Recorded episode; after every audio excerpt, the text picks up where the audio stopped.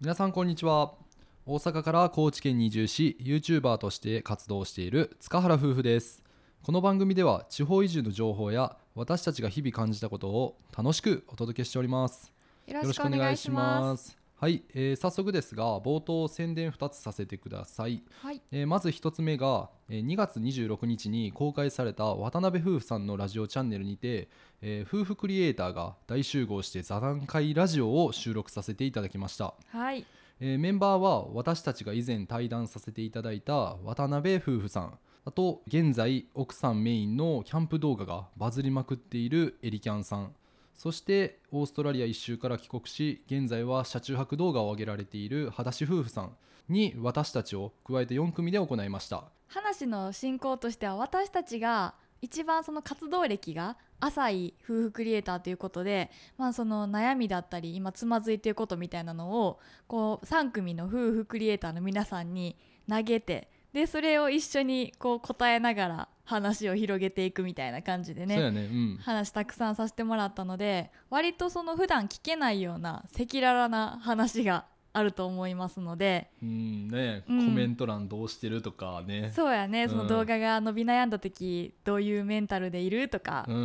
んなかなか聞けないことやと思うんでその YouTube をされてる方もそうですし、まあ、されてない方も裏側の部分なんかをぜうんひ、ね楽しんで聞いていただける内容となっておりますので、はい、渡辺夫婦さんのリンクを僕たちの概要欄に今お貼りしてるのでぜひそこから飛んでお聞きいただければと思いますはい、では続いてもう一つの宣伝なんですがこれはちょっと高知県限定の情報にはなってしまうんですけども、えー私たちが住んでる高知県の情報誌に「ホット高知」という情報誌があるんですけどもこちらの3月号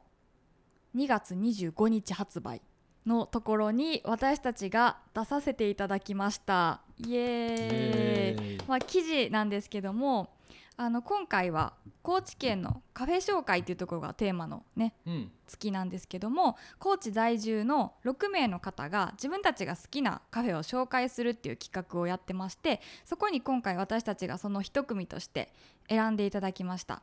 なので高知県にお住まいの方ホットコーチと聞けばもうすぐピンとくる方がほとんどだと思うんですけどもぜひコンビニとか本屋さんで手に取っていただければ嬉しいですはい今回の、えーラジオなんですけどもそこに関連した話題ではないんですけども田舎のグルメは食べログでは見つからないというテーマで、えーやらせていただきますはいね、やっぱり食べログってもう都会に住んでた時ってめちゃくちゃ使っててうんうん、もう僕なんかもうほぼ信者のように使っててサブスクとかにも入っていましたそうやんな そうもうなんかどこ行くってなったらとりあえず食べログ見るわみたいな感じでそうそうそうそううん逆にさ大阪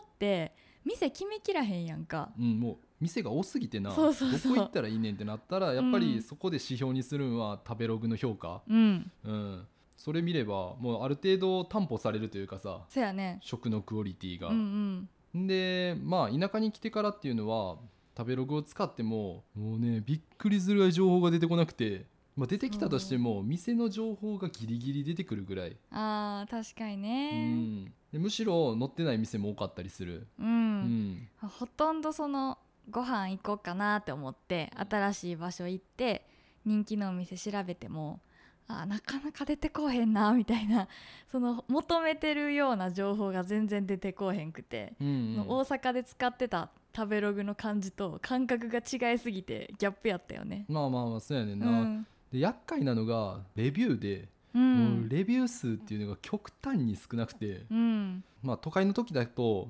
3.5以上っていうのがやっぱり、まあ、人気でなおかつ美味しい、うん、のなんか指標みたいな感じになってて、うん3.5の店やってああとりあえずここなら大丈夫かなみたいな感じでお店に入ってたけど、もう3.5以上の店なんてほとんどないですし。そうやなうん、おそらくなんですけども1人が圧倒的な低評価を上げると 全体の評価数がもともと少ないんで、うんもう一気に下がるというか、そうやう、なんだからあんまり、あのー信用性に欠けるんですよね。うん、うんうん実際にその口コミ書かれてるコメントの数とかも私が見る限りなんか1件2件とかあそうそうそうそう そうそうでもねまああの高知市内とか、あのー都会の方に行けばレビュー数ももちろん多いので使えるとは思うんですけども、僕たちが言ってるのはやっぱり田舎の方じゃあどうしてるのっていうと食べログを使ってもあんまり情報出てこないんで、うもんう、最近はうんやっぱりインスタとかが多いかなと思っててそうやなうん私もすごいインスタで探すようになった、ねそのインスタで個人の人が投稿してるものを見つける、うんだからどこどこ行きたいってその高知の中でも高知市とか、まあ、何々市ってあるやんか、うんで行きたいとこを探そうと思ったらハッシュタグとかであそうそうそうそう何々市カフェとか 何々市飲食店みたいな感じで探してそこに出てきて、まあ、上手に写真撮ってる人とか、うん、あのフォロワーさんの中でもすごいいらっしゃるやんか、まあまあまあ、うんそうやねそういうとこから探すの増えたかなと思うそうやねあとは直接会う人に聞くっていうのも結構多くなったよねあー確かにね、そのいろんな年齢層の方がいるから割と昔ながらのお店だったり、まあ、最近できたあの新しめのお店も聞けたりすることも多いのでなんか食べログで一し 必死に探すよりさあの聞いた方が早いやんってそうやね思っちゃうよな、うん、かつねなんか店の裏メニューじゃないけど、んいいメニューの情報とかもうん人からの方がすごい多かったりもするし、うんうん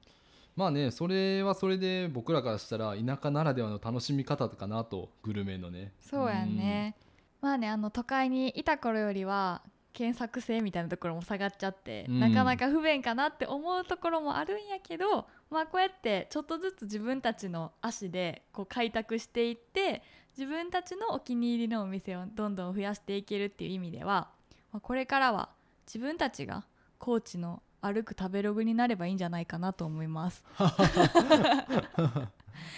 はいというわけで、えー今回のテーマ「田舎の絶品グルメは食べログでは見つからない」だから僕たちが食べログになるんだっていうとこ ろを、えーおそん送な り話だったかな。っ